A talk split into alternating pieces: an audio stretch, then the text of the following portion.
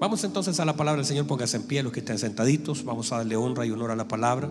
Marcos capítulo 1, versículo 40 dice así la palabra del Señor. Vino a él un leproso, rogándole e hincada la rodilla le dijo, si quieres, puedes limpiarme. ¿Qué le dijo? Si quieres, puedes limpiarme. Note el si quieres. Y Jesús, teniendo misericordia de él, extendió la mano y le tocó. Y le dijo, quiero ser limpio. Y así que él hubo hablado, al instante la lepra se fue de aquel y quedó limpio. Note que no dice que quedó sano, dice que quedó limpio. Entonces, el versículo 43 dice, entonces le encargó rigurosamente, diga conmigo rigurosamente. No está tan fácil, pero rigurosamente. Y le despidió luego. Y le dijo, esto fue el encargo del Señor a él, mira, no digas a nadie nada. ¿Cómo fue el encargo? No digas a nadie nada, ¿verdad? Si no ve, muéstrate al sacerdote y ofrece por tu purificación lo que Moisés mandó, para testimonio de ellos. Mire el verso 45, mire la obediencia de este hombre. Por eso tenía que haber hincado las dos rodillas, con una sola. Pero él, pero ido él, comenzó a publicarlo. Santo Dios, ¿verdad? Qué cosa la gente, hermano.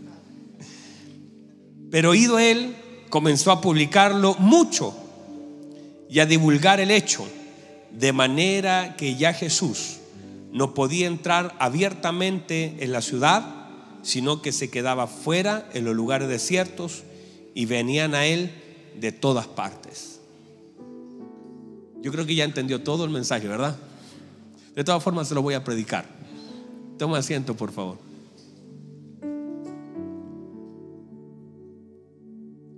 Muy bien, estamos hablando sobre la paternidad de Dios y hoy día estoy fluyendo lo que el Señor ponga en mi corazón.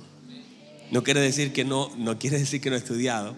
De hecho, tengo, le mostraba a los hermanos notas y notas de todo lo que escribí desde la madrugada hasta ahora eh, y de lo que el Señor ha puesto en la semana en mi corazón. Pero sin embargo, eh, sentí hace un rato atrás, miraba todos mis apuntes y en la mañana comenzamos hablando acerca de la importancia de soltar el control a veces. Y a veces nosotros necesitamos soltar el control de algunas cosas. Y a veces es necesario que cosas salgan de nuestras manos para que pasen a las manos de Dios. A veces todo nosotros lo queremos tener controlado en nuestras acciones y queremos que incluso Dios se alinee a nuestra agenda. Y a veces no nos alineamos a la agenda del Señor.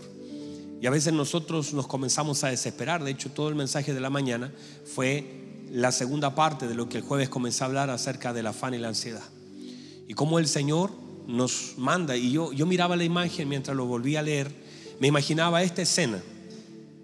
Me imaginaba el Señor sentado en una piedra, sus discípulos delante de él, y él diciéndole,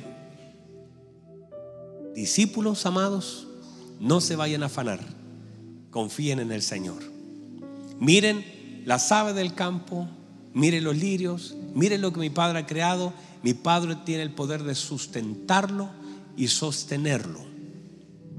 Y si mi Padre viste a los lirios como ni a un Salomón se vistió, imagínense todavía todo lo que puede hacer con ustedes. Y si mi Padre alimenta a las aves que ni trabajan, imagínense, son como algunos que conozco, que ni trabajan, ni, ni, tienen graneros, ni recogen, pero el Señor dijo, pero mi Padre las alimenta. Y el Señor dijo, y ustedes valen mucho más que ellas. Y, yo, esa, yo lo veo tan tierno al Señor.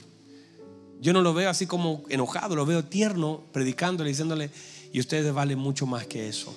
Así que no se afanen por lo que han de comer, lo que han de vestir, porque el mundo busca todas esas cosas, pero mi Padre sabe de que tienen ustedes necesidad. Así que busquen el reino de Dios y busquen la justicia de aquel reino. y todas las cosas le van a ser añadidas. Y así termina ese. Y yo, y yo de verdad digo, qué hermoso Dios.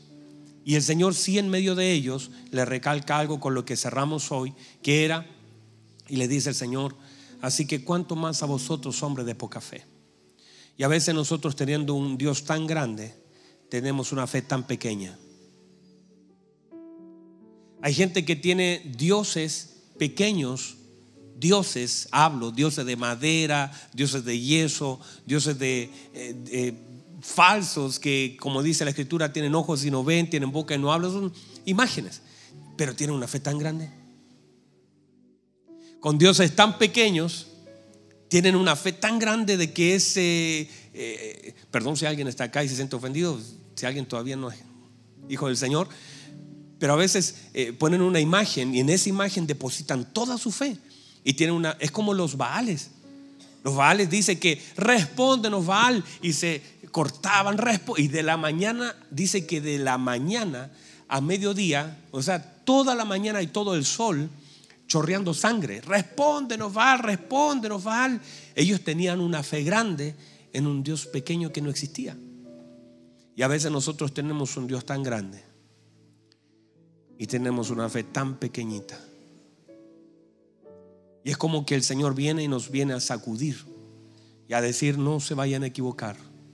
Teniendo un Dios tan grande que es inmenso en su gloria, en su majestad, que es capaz de vestir a un lirio por la mañana y en la tarde no importa lo que hagan con él, lo echan al fuego, no hay problema para Dios. Mañana tiene todavía provisión para volver a vestir a otro. Es un ave que para la gente es insignificante, las cazan por deporte. Pero eh, mi padre, él dijo, mi padre las alimenta porque aunque ni para la gente son importantes, para mi padre sí son importantes. Y ni una de ellas cae al suelo, sino la voluntad de mi padre. Entonces uno cuando ve eso, hay una demanda de parte del Señor a que nosotros comencemos a caminar en confianza, en fe, que comencemos nosotros a tener una mente como el Señor nos demanda, una mente de hijo. Y nos cuesta tanto eso porque como hemos caminado con una mente independiente, entonces siempre es yo como, pero yo como porque si en esta casa no se trabaja, no se come. Usted dice eso y el Señor a veces te cierra todas las puertas para mostrarte lo contrario. Y, decirte que aunque usted no trabaje, no porque sea flojito, no porque sea dejado, sino porque el Señor quiere mostrarte una lección. Quiere decirte, no es por tu fuerza. No, vayas a pensar que es porque tienes habilidades, porque tienes un currículum, porque tienes experiencia, donde estás trabajando la puerta que el Señor te abrió, no es por tu currículum, no es por tu experiencia, no es por tu sabiduría, no, no son tus títulos, y es más, ni siquiera tus contactos. Nosotros como hijos de Dios somos guiados por el Espíritu de Dios. Y el Señor entonces nos conduce al lugar donde Él nos quiere tener y, tener esa conciencia es entender que el lugar donde yo trabajo no es el lugar donde voy a enriquecerme. Está bien, usted va a tener su provisión porque el obrero es digno de su salario, pero debo entender que el lugar que el Señor me abre no es para ganar plata, es para cumplir propósito. Entonces estoy en un lugar para cumplir un propósito. Y aún así el Señor, mire, pueden pasar mil cosas. Si usted no está allí, hay gente que es mejor que usted, mejor que yo. Y hay gente que tiene más experiencia, hay gente que tiene contacto, pero el Señor dice, mira, si yo te puse allí, no tengas temor, porque cuando yo abro nadie puede cerrar. Y se puede morir el dueño de la empresa, se puede cerrar la empresa, pero todavía yo te puedo sostener allí. Entonces uno empieza a operar en una mente, una mente dependiente de Dios, y una mente agradecida y una mente confiada. Entonces el Señor dice, lo único, usted dedíquese a buscar mi reino y confíe que su padre conoce su necesidad.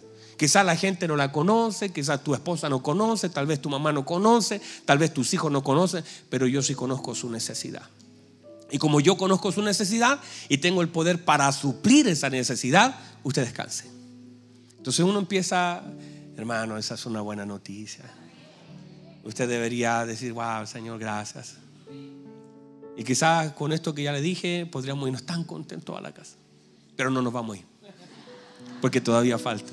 Pero es como el hecho de decir, Dios conoce todo lo que a mí me falta y sabe lo que yo soy.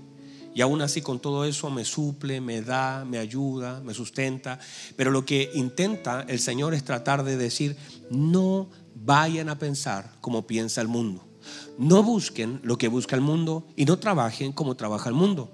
Ustedes háganlo desde una forma distinta. Tendrán que hacer quizás los mismos ladrillos que ellos, tendrán que eh, ingresar programas, ingresar facturas, tendrán que hacer cosas como la gente, pero no vayan a pensar que ustedes desde allí reciben su provisión. Hablábamos en la mañana entonces que el Señor tiene diferentes formas de proveernos. Tiene, por ejemplo, Dios a través del profeta Elías nos manifiesta que Él lo puede hacer de una forma natural, puede agarrar un cuervo, puede ocupar su naturaleza y que el profeta Elías se le dio pan y, carne, lo mismo que en el desierto se le dio maná y carne y codornices. Por lo tanto, el Señor dice, no hay problema, yo conozco la dieta, sé lo que usted necesita y yo puedo alimentarte. Y, y mírate, quiero, quiero desafiar a los nutricionistas, dijo el Señor. Dios bendiga a, los, a Nutrivale. No sé, estará por ahí. Después me va a llegar un mensaje. A Gloria también, Dios bendiga a Gloria, que está pasando un proceso ahí con su mamita. Pero el Señor quiere, lo que está diciendo, ¿no? Yo les puedo dar maná todo el día y ustedes pueden crecer, desarrollarse. El pie no se le va a hinchar, eh, el zapato le va a crecer con ustedes, eh, su vestido nunca se va a envejecer. Yo puedo mostrar que en el desierto los puedo sostener con lo que yo les puedo dar. Yo los puedo sostener con lo que yo les puedo dar. Entonces uno comienza a caminar y uno dice, wow, el Señor conoce, sabe lo que yo necesito, lo que mi cuerpo necesita, sabe lo que, lo que mi, mi, vida necesita. Entonces uno comienza a tener una mentalidad de hijo. Y es allí donde Dios comienza a operar y a trabajar y a esperar que nosotros descansemos en Él. Porque un hijo, si usted conoce, hermano, si usted conoce a Dios, usted debería descansar. No debería afanarse, no debería angustiarse eh, eh, ni, ni por una enfermedad. Usted debería descansar en Dios. Y eso mostraría qué cosa? Su fe. Porque aquí el Señor está diciendo hombres de poca fe porque viendo todo lo que están viendo, conecten con lo que Dios ha hecho alrededor de ustedes y su fe va a aumentar. Porque viendo lo que Dios hace, deberíamos tener una fe un poquito más grande que la que tenemos. ¿Verdad? ¿Puede recibir eso? Y comenzamos a hablar entonces de eso y de todo lo que el Señor nos provee. E incluso tocamos un tema que es clave y dijimos incluso de David. David tenía todo lo que el Señor, y el Señor le entregó todo. Y David se fue preparando en todo. Sin embargo, hay cosas que David no hizo. Y en la mañana tocamos el tema de los gigantes. Cómo David de pronto eh, venció todos los gigantes de afuera y se empeñó en vencerlos, pero el gigante de adentro nunca lo solucionó. Y que los gigantes internos son más grandes que los de afuera. Y que si tú no derribas el de adentro, no importa si los derribas todos por afuera, el de adentro te terminará matando. Hay cosas que comienzan a crecer dentro del hombre y que si no se detienen a tiempo crecerán. Por eso hay que derribarlo. La misma piedra que usas para derribar el de afuera, deberías usarla para derribar el de adentro. Identificar los gigantes que hay en tu corazón. ¿Qué cosas pueden el día de mañana ser más peligrosas que un Goliat delante de ti? Bueno, todo eso está en el mensaje de la mañana, así que Búsquelo, escúchelo, recíbalo. Pero ahora estamos delante de otro pasaje. Un pasaje de Marcos. Ay, que me siento bien, hermano. Me siento ungido hasta los huesos. En un pasaje donde está Marcos y donde hay un leproso. En realidad la historia es muy sencilla. La historia es de un leproso. Pero sí compleja desde el punto de vista que un leproso no podía entrar en la ciudad. Un leproso tenía que gritar. Usted vio la, obra que hicimos hace días atrás. Los leprosos tenían que pararse por ley a 50 metros de distancia si el viento le era a favor y a 100 metros de distancia si el viento, perdón, al revés, si el viento le era en contra, entonces a 50 metros. Si el viento era a favor hacia allá, entonces a 100 metros de distancia y entrar gritando, soy leproso, soy leproso, y si no, no podía porque los iban a matar, los mataban si no entraban y no daban aviso. Al ser una enfermedad muy desconocida, entonces la gente le tenía miedo. Además, culturalmente ellos eh, se sabía o se pensaba en realidad que la lepra era como un tipo de maldición. En realidad casi todas las enfermedades en, la mente judía eran como una maldición, un, pecado que venían solamente por pecado. ¿Recuerdan aquellos discípulos diciéndole, bueno Señor, ¿por quién nació ciego? ¿Quién pecó? ¿Este o pecó su padre para que naciera ciego? Entonces todos esos conceptos de sentirte que tienes lepra por algo que hiciste mal, y mucha gente a veces también tiene una mente de que vivo porque hice algo mal y, y siente hasta culpa por cosas que no hizo. Y una de las cosas que el Señor tiene que comenzar a tratar como un padre conversando con un hijo, incluso es eso, es, que muchas de las cosas que vivimos son parte de una instrucción de Dios sobre nuestra vida y muchas de las cosas, y mucha gente paga la consecuencia de algo que no hizo. Esther, por ejemplo, no podía entrar a, Israel porque los moabitas tenían 10 generaciones por causa del incesto de no poder entrar a, Jerusalén. Y eso fue entonces que la gente tenga que pagar algo que ellos mismos no hicieron. Y a veces la, la, maldad de los padres, como estaba escrito, era transferida a los hijos. Y a veces los hijos tenían que pagar cosas que ellos no tenían ni siquiera por qué. Triste, ¿verdad? Entonces, una persona que tenía lepra se asumía pecadora, se asumía contaminada, se asumía impura. Y ya el hecho de que no solamente tenga lepra, que sufrir el dolor de la lepra. Y no solamente el hecho de que tengas que sentir el dolor de una enfermedad que no tenía tratamiento y que tenías que sentarte afuera de la ciudad donde estaban los basureros y tenían que despegar, tenías que separarte de tu familia, te separaban de tu familia, perdías tu trabajo, perdías tu posición, no podías ver a tus hijos, no podías ver a tu esposa, no podías ver a tus padres, quedabas completamente aislado por la enfermedad y además cuestionado por el pecado. Y todas esas cosas comenzaban no solamente a matar al hombre, sino que a cuestionar la vida y comenzar a pensar qué fue lo que hice mal, qué puedo hacer para cambiar. Y ya no tengo acceso, ya no puedo entrar, ver a tus hijos de lejos, ver cómo, cómo no puedes abrazarlo, cómo no puedes tocarlo. Y una de las cosas más importantes de la paternidad es el afecto. El afecto, diga conmigo afecto. Es el hecho de que yo toco, de que, eh, de hecho, ayer cuando llegué a mi casa, mis hijos estaban ahí y, mi hijo típico dice, papá, dice con una voz así, papá. Y sale corriendo y me abraza y el otro también y me abrazan y, el afecto, porque cuando, cuando hay afecto tú quieres tocar, quieres, quieres abrazar, quieres besar. La Biblia dice que el padre del hijo pródigo no mandó a bañar al hijo para besarlo, lo besó con todo y olor a puerco que tenía. Estaba cuidando cerdos. Y aún así lo besó y se echó en su cuello. Usted sabe que el cuello en una persona, hermano. ¿Dónde más se ensucian las camisas? Y dice que se echó en su cuello y lo besó y lo acarició, porque es una forma de expresar afecto. Todos nosotros cuando queremos expresar afecto, nosotros tocamos, abrazamos. La paternidad tiene eso. Por eso aquellos que no han sentido ese abrazo. Y muchas veces en algún momento de nuestra vida nos faltó un abrazo.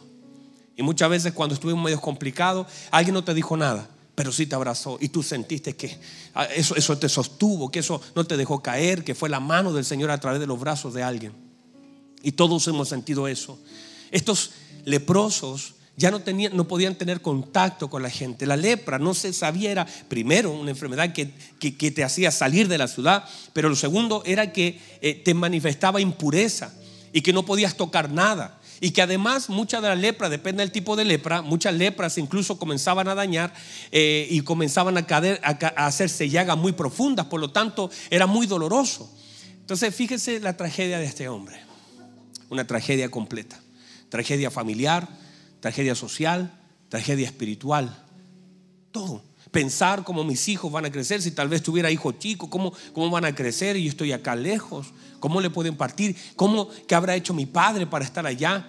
La gente diciendo, ah, tu papá es leproso, ah, tu papá está allá con los del basurero. Y todas esas presiones sociales, porque bien o mal, los niños van a preguntar, los niños, ¿qué hace tu papá? ¿Qué, ¿Dónde está tu papá? Muchos niños, incluso ustedes quizás tuvieron que dar explicaciones cuando su papá se fue de casa. Muchos de ustedes quizás crecieron sin papá, sin saber ni siquiera dónde estaba, qué, podían hacer. Y todas estas cosas comienzan a dañar el corazón de los niños, el corazón de la esposa, el saber qué. Y, es más, míreme por favor, el ni siquiera tener una respuesta. Creo que una de las cosas más tristes en la vida es no tener respuesta de las cosas que tenemos que vivir. Por eso, bendito sea el Señor, que a veces nos da entendimiento de las cosas que vivimos y nos da luz y nos lleva a entender por qué vivimos lo que vivimos y nos lleva a la verdad, nos lleva a la... Pero, pero cuando no tiene respuesta, ¿por qué me pasó esto? ¿Por qué tengo que vivir eso? ¿Y por qué tengo que ver a mi papá? ¿Y por qué tuve que crecer? Y comienza todo. De pronto ese leproso se llena de valor. De alguna forma, mire, mire por favor, este leproso tiene entendimiento. Este leproso se le abrió el entendimiento. Él sabía que Jesús tenía poder. Él llega no a preguntar, él llega sabiendo que tiene poder. Y basado su fe en ese poder, entonces comienza su camino hacia donde Jesús estaba. Y comienza a caminar conociendo el poder. No dice si puedes, dice si quieres. Por lo tanto, el si puede estaba resuelto. Sabía que él podía. Sabía que era poderoso. Lo que no sabía es si él lo iba a hacer o no. Y se acerca arregando toda su vida. Y llega donde él, inclina su rodilla y esa es la humildad. Porque principio importante, Dios da gracia a los humildes. Dios da, Dios da gracia a los humildes. Hemos intentado y hemos tratado. Y la humildad, lo enseñaba una vez ministro Gerson, no es un fruto del Espíritu.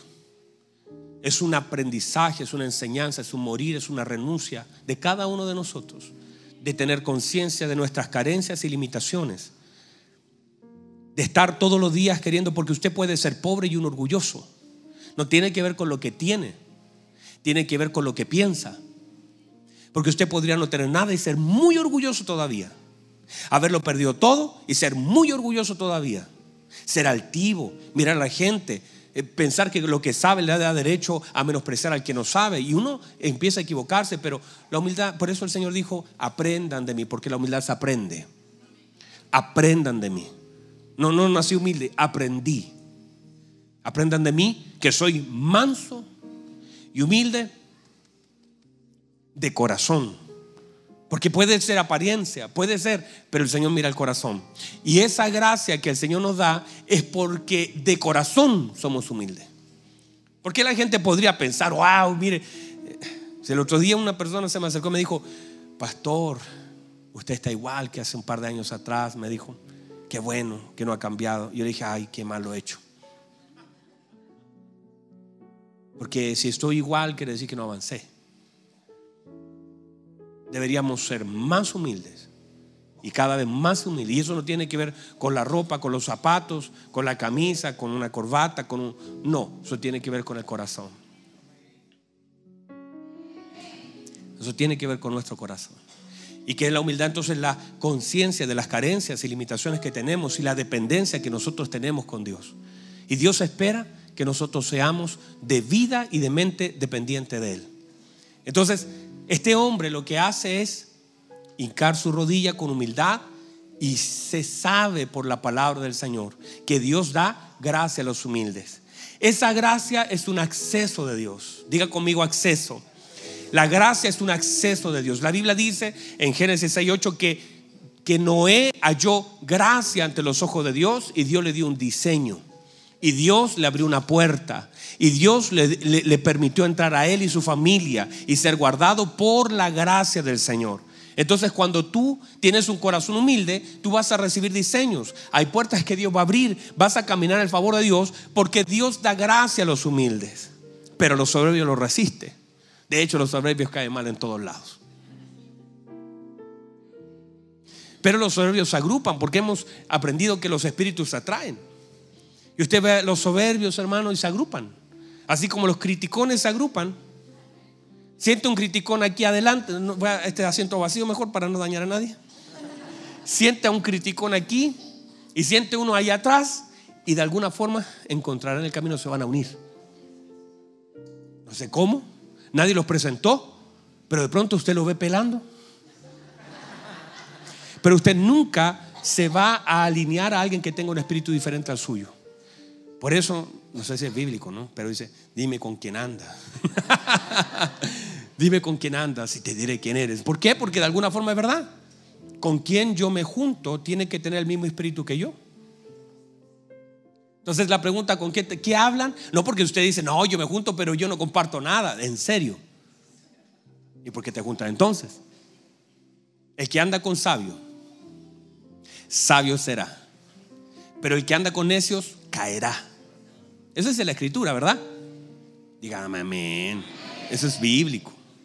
Entonces, note por favor que este hombre hincó su rodilla y le pidió al Señor, Señor, mire lo que dice. Mire, si quieres, dejo a su voluntad mi problema. Míreme por favor, porque esto es clave. Nosotros siempre debemos tomar ciertas posiciones en la vida, pero sí también debemos aceptar la voluntad del Señor. La voluntad de Dios no necesariamente es fácil, la vamos a entender, pero la debemos aceptar. Hay muchas cosas que Dios dice sí y otras dice que no. Nosotros oramos. Yo recuerdo y, creo que fue un golpe de enseñanza en cuanto a la voluntad de Dios. Nunca se habían unido tantas iglesias para orar por alguien, por nuestro hermano y pastor Julio Melgar. En esta iglesia se hizo, nos consideró la iglesia para hacer una actividad y no solamente aquí, sino en todo el mundo se levantó un clamor y yo no sé cómo fueron la hora, justo ese día no pude venir tampoco, pero cuando, cuando estaban acá orando y todas las iglesias se unieron porque hay fe de que Dios sí puede sanar. Pero aún así, con toda la fe que podamos tener, Dios y su voluntad es soberana. Y nosotros debemos hacer es descansar en la voluntad del Señor. Debemos orar con fe, debemos esperar con fe, pero también debemos aceptar la voluntad del Señor. Y a veces Dios dice sí, otras veces Dios dice no, y el Señor sea bendito. Y no me voy a enojar si Él me dice que no. Es más, le voy a decir esto, míreme por favor. ¿Me está mirando? ¿Verdad que me está mirando? Míreme por favor. El Señor le era muy difícil sanar a este leproso. Para el Señor, sanar al leproso era una de las tareas más complejas que tenía. Uy, solté algo que es duro. Porque el Señor en su omnisciencia sabía el problema que este hombre le iba a ocasionar. Oh, reciba esto, por favor. El Señor siempre supo que no importa cuánto tiempo gastara en decirle que no lo hiciera, lo iba a hacer igual. Para el Señor evitarse un problema, le puedo haber dicho, ¿sabe? No quiero. Y asunto arreglado. Y pudo haber el Señor seguido predicando en la ciudad. Y la gente pudo haber entonces estado con el Señor en la ciudad. Y el, y el Señor no hubiese tenido que estar en los desiertos. Porque claro, uno lo lee y uno dice, bueno, estar, pero estar en un desierto y hacer que el pueblo y todos los enfermos lo lleven a un desierto Si aquí mismo para trasladar a un enfermo tienes que usar una camilla, una ambulancia, y si no se puede, es muy complicado. Imagínense en Israel sin las condiciones adecuadas, que la gente tenga que salir al desierto y llevar sus enfermos al desierto y tener el Señor que vivir en un desierto y estar con el sol y estar con todo lo que significa sin agua y con todo lo que se vive en un desierto, con el calor del día y estar operando en el desierto, eso es muy complicado.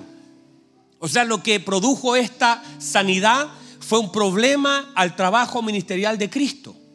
Y también un problema a todo el pueblo, porque ya no es que yo vaya a tu casa, es que tú tienes que salir al desierto.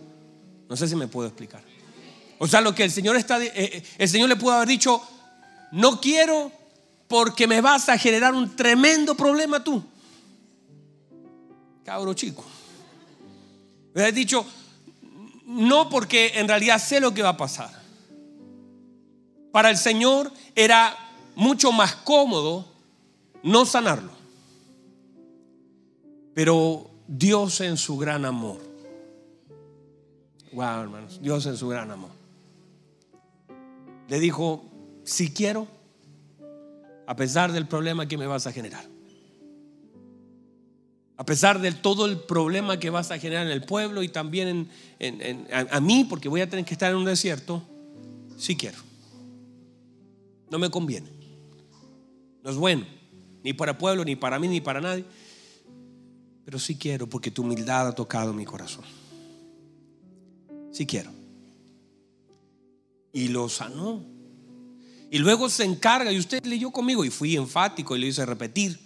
Y rigurosamente le dijo, y ese rigurosamente es para mostrarnos algo. Que no importa cuántas veces el Señor te lo diga y te lo repita. Y no importa lo que el Señor haya hecho por nosotros, terminamos siempre siendo tan desobedientes. No importa cuántas veces en un púlpito se predique exactamente de lo mismo, cuántas veces usted lea el pasaje, cuántas veces usted seguimos haciendo lo contrario a lo que el Señor nos ha dicho.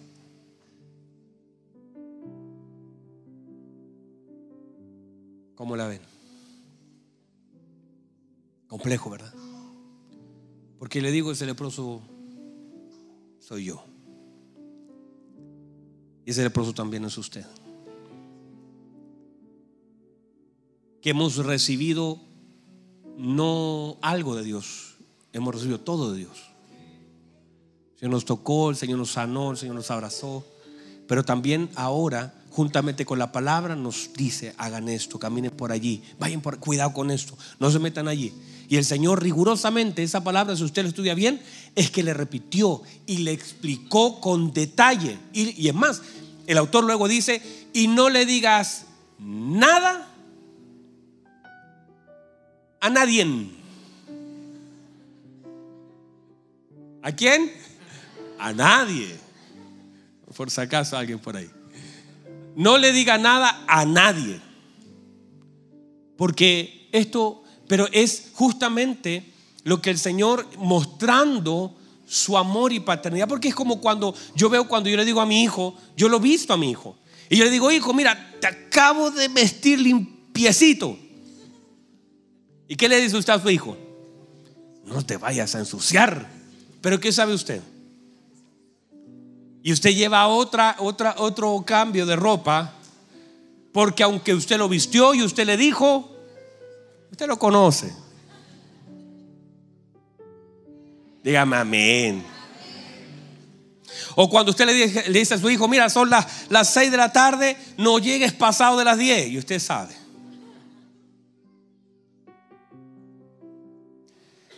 Y, no es que se quiera eso, es que el hombre le cuesta. Y, y a veces generamos tanto daño y a veces el amor de Dios se manifiesta con tanta fuerza, porque sabiendo que nosotros hemos de fallar, aún así, a veces nos concede cosas que uno ni les daría. O sea, ¿qué le va a dar la llave a Pedro? ¿Qué le va a hacer caminar sobre el agua? ¿Qué lo va a llevar a la, a la casa de Jairo? ¿Qué lo va a llevar al monte de la transfiguración eh, sabiendo que te va a fallar?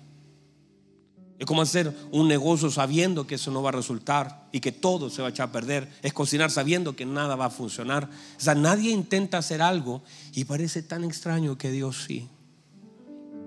Y parece tan raro que a veces nosotros podamos seguir recibiendo de Dios y a veces Dios decida sanarnos. Mire Ezequiel, Ezequiel, Ezequías, hermano. El rey Ezequiel hizo tantas cosas y cuando el Señor le dijo, ordena tu casa porque vas a morir, el hombre se dio vuelta hacia la muralla y dijo, Señor, dame vida, dame vida, dame vida. Él, se enfocó en la vida y el Señor le estaba hablando del orden.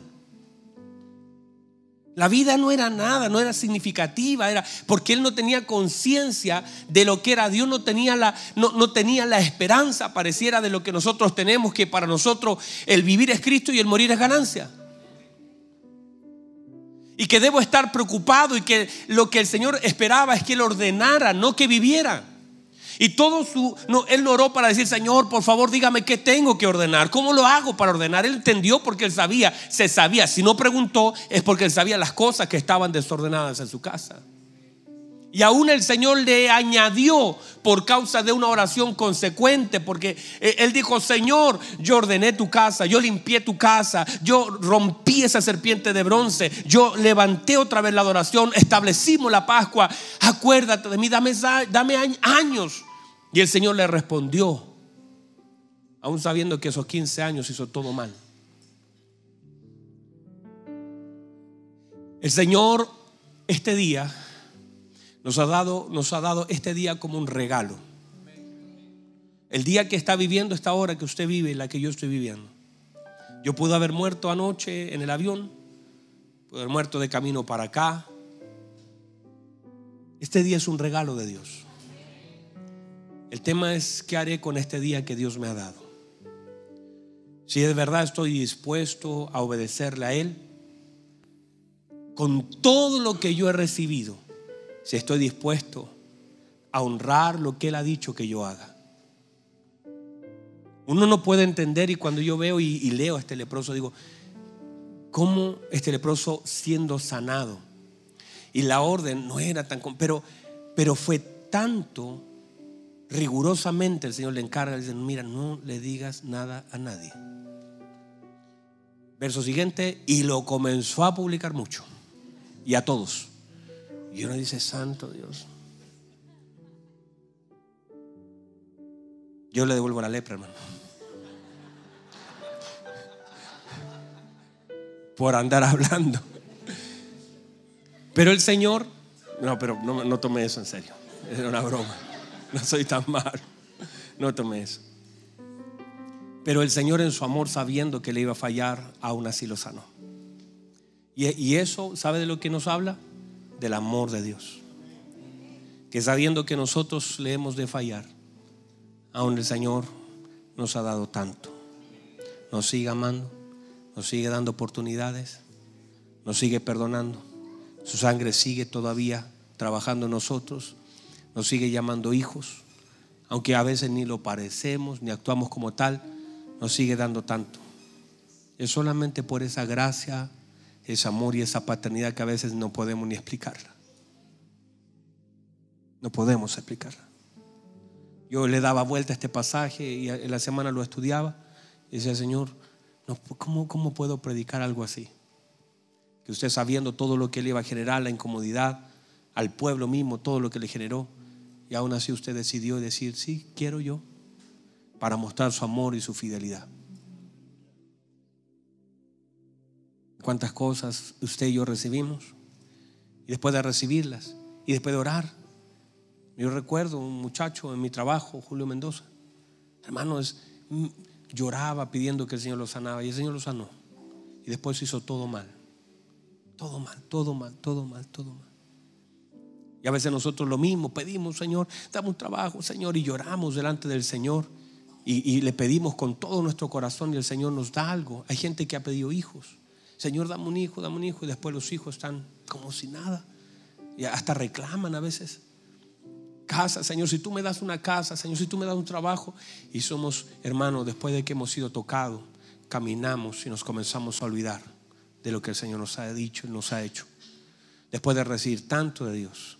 Muchos de ustedes vivían en depresiones profundas Muchos de ustedes le dijeron, Señor, algunos de ustedes que salieron de su tierra, Señor, por favor, dame un lugar para ir, Señor, una tierra nueva. Aquí eh, la cosa está mala, salieron de su país, llegan a este país y el Señor le, dijo a Israel esto.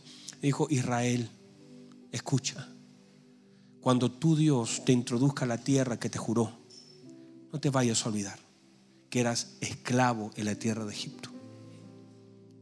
Te prometo que vas a comer el pan con abundancia y no con escasez. Bendito serás al entrar, bendito serás al salir, bendita tu tabla de amasar, bendito. Y el Señor comienza, le dice, pero no te vayas a olvidar. Porque el hombre saliendo a veces de lo malo se olvida, estando en lo bueno, de lo malo que vivió.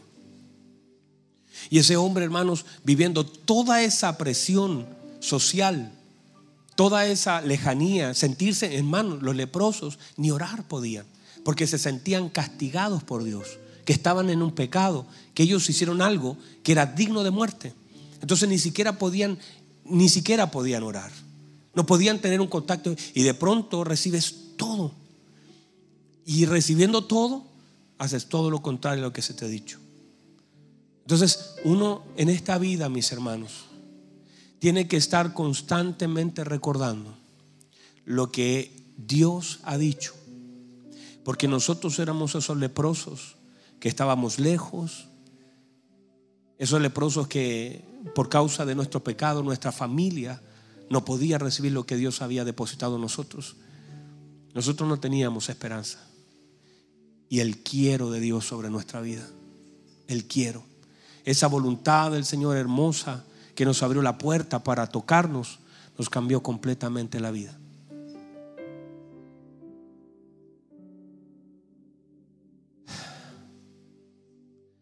Ahora que recibimos eso, deberíamos hacer lo que Dios nos ha mandado. Porque hemos disfrutado de la bendición del Señor. Iglesia, no se olvide de lo que el Señor le ha dado y lo que el Señor ha hecho por usted. Opere como un buen hijo, caminando en la dirección que el Señor ha señalado. Si el Señor, porque el Señor no es eso solamente lo que tiene, es más y es más, y el Señor puede seguir sumando. Camine conectado a todo lo que vivió ayer y que sea un impulso para hacer la voluntad de Dios. No se olvide, lo dice el salmista, alma mía, no te olvides del Señor, no te olvides de ninguno de sus beneficios. Es el que perdona tus pecados, el que rescata tu vida, el que te corona de favores y justicia. No te vayas a olvidar. Y ese es un mensaje para usted. Ese hombre recibió lo que hace años no había recibido, un toque dice la Biblia, el Señor no inmediatamente lo sanó. Lo primero que hizo el Señor fue tocarlo y no se le pegó la lepra. Porque el Señor tocando no había nada que lo pudiera contaminar. Él lo podía sanar todo, pero nada lo podía contaminar a él. Ese es el poder de Dios. Que sentándose con borracho no se contaminaba. Que tocando a leprosos él no se contaminaba. No importa lo que podía tocar, no se contaminaba porque tenía el poder para tocar la lepra y no contaminarse con ella. Nosotros también, bajo la unción del Señor, podemos abrazar a gente que esté mal y no se nos va a pegar lo malo. No le tenga miedo. Míreme, por favor. No le tenga miedo. Hay gente que dice, un día una, una gitana me dijo, paisano, me dijo, tírame la mano. Yo dije, no, no, no, yo no quiero que me leas la suerte, pero si quieres te puedo dar un abrazo. Y no me contaminé. No estoy en la casa con alfombras sentados en el suelo comiendo en el piso. Porque a veces nosotros asumimos que la gente puede, ay, que me tocó una persona. y la gente le tiene miedo hasta a un brujo. No es que un brujo me dijo, es que un brujo, hermano, el poder que actúa en usted, la gracia, la gloria que actúa en usted. No, hay cosas que te llegaron a tus oídos, pero no pueden llegar a tu vida. Hay personas que soltaron palabras y dijeron, mira, te va a ir mal, no vas a llegar a ninguna parte. Soltaron palabras a tu, a tu vida que llegaron a tu oído, pero no pueden llegar a tu vida. No le tengas miedo a la palabra que la gente suelte. Confíe en la palabra de Dios.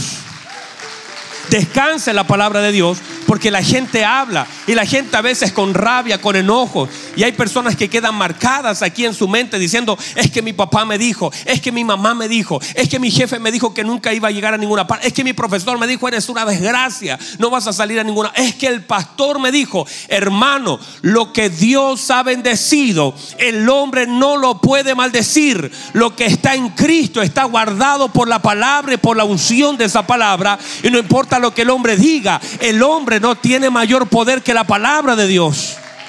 No tenga miedo. No, haga cosas. No. Hermano, sáquese las cintitas rojas de las manos.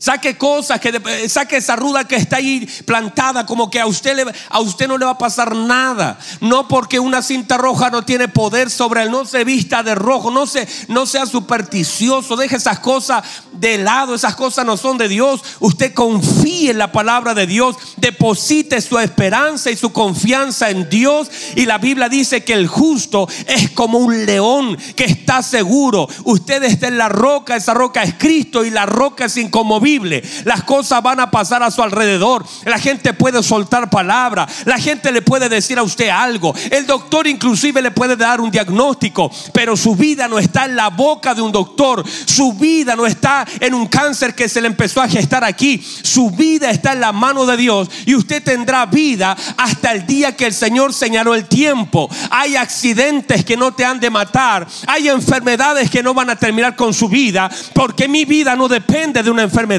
el Señor me dijo, vas a nacer en el 78 y vas a morir en esta fecha. Lo que pase entre medio será para manifestar mi gloria. Nada violentará el día de tu partida. Vas a morir en esta fecha. Y si el cáncer aparece, yo lo saco. Y si hay un accidente, yo te guardo. Y si alguien te... Ah, yo no sé si alguien... Usted su vida no está determinada por una fecha humana. Nuestra vida, la Biblia dice, hay tiempo de nacer y tiempo de morir. Y en ese tiempo cosas van a pasar, vas a enfrentar situaciones, pero el tiempo no me va a detener un cáncer, no me va a detener una enfermedad, no me va a detener un accidente. Mi vida está en las manos de Dios y el Señor ya señaló en su calendario santo el día que yo he de partir. Y nada hasta ese día que lo que tenga que enfrentar me va a detener. Estoy guardando dado por el propósito eterno de Dios sobre mi vida. Aleluya. Pónganse en pie, vamos a terminar. Wow, alguien puede recibir eso. Reciba eso, por favor. A veces le tenemos miedo a las cosas que enfrentamos. Su vida, si, si puede tomar lo que acabo de decir, está señalada en un calendario determinado por Dios. Por eso la Biblia dice que nosotros no estamos aquí por voluntad humana. Ahora, ¿cómo llegamos al final? De diferentes formas. Se termina un periodo. Hay porciones de vida. Hay gente de 40, de 50, de 60, de 70. Esas son porciones que el Señor señaló. Hay gente que muere de 10 años. Hace un ratito atrás llegó un tío de Felipito. Felipito que con 22 años vino a la reunión de la mañana un tío. Quizás no está acá, ya se fue, pero estuvo en la reunión de la mañana. Un Felipito, a quien amamos mucho. Tenía una porción de 22 años. A los 22 años tuvo un accidente, pero era, no era el accidente lo que lo mató. Él terminó su tiempo, porque cada uno de nosotros tiene un tiempo sobre esta vida. Y en ese tiempo señalado por Dios. Por eso usted cuando le den un diagnóstico y usted dice, bueno, si llegó mi tiempo, gloria al Señor, ya está bien. Pero usted no piense que el cáncer lo ha de matar. Usted no piense que un accidente lo ha de matar. Usted es guardado por el poder de Dios. Y nada puede violentar ese tiempo. Entonces, no le tenga miedo a la enfermedad. Porque a veces esas enfermedades vienen a manifestar la gloria del Señor. Es Dios. Entonces, viva confiado, agradecido, obediente. Un hijo, como se le dijo al Señor, es enseñado en obediencia. Entonces, sea obediente. Acuérdese de lo que el Señor ha hecho. Sea humilde para pedir. Acepte la voluntad y viva en obediencia. Eso es lo que el Señor les ha enseñado hoy. Cierra sus ojitos, por favor. Cierra sus ojitos, por favor, y dígale algo al Señor, ahí donde está. ¿Qué tiene que decirle a su Señor por esta palabra? ¿Qué tiene que decirle al Señor? Vamos, ¿qué tiene que decirle al Señor? Recuerde que su oración es más importante que la mía. Su oración para su vida. Su oración, ore al Señor un minuto, porque su oración es importante delante de Dios.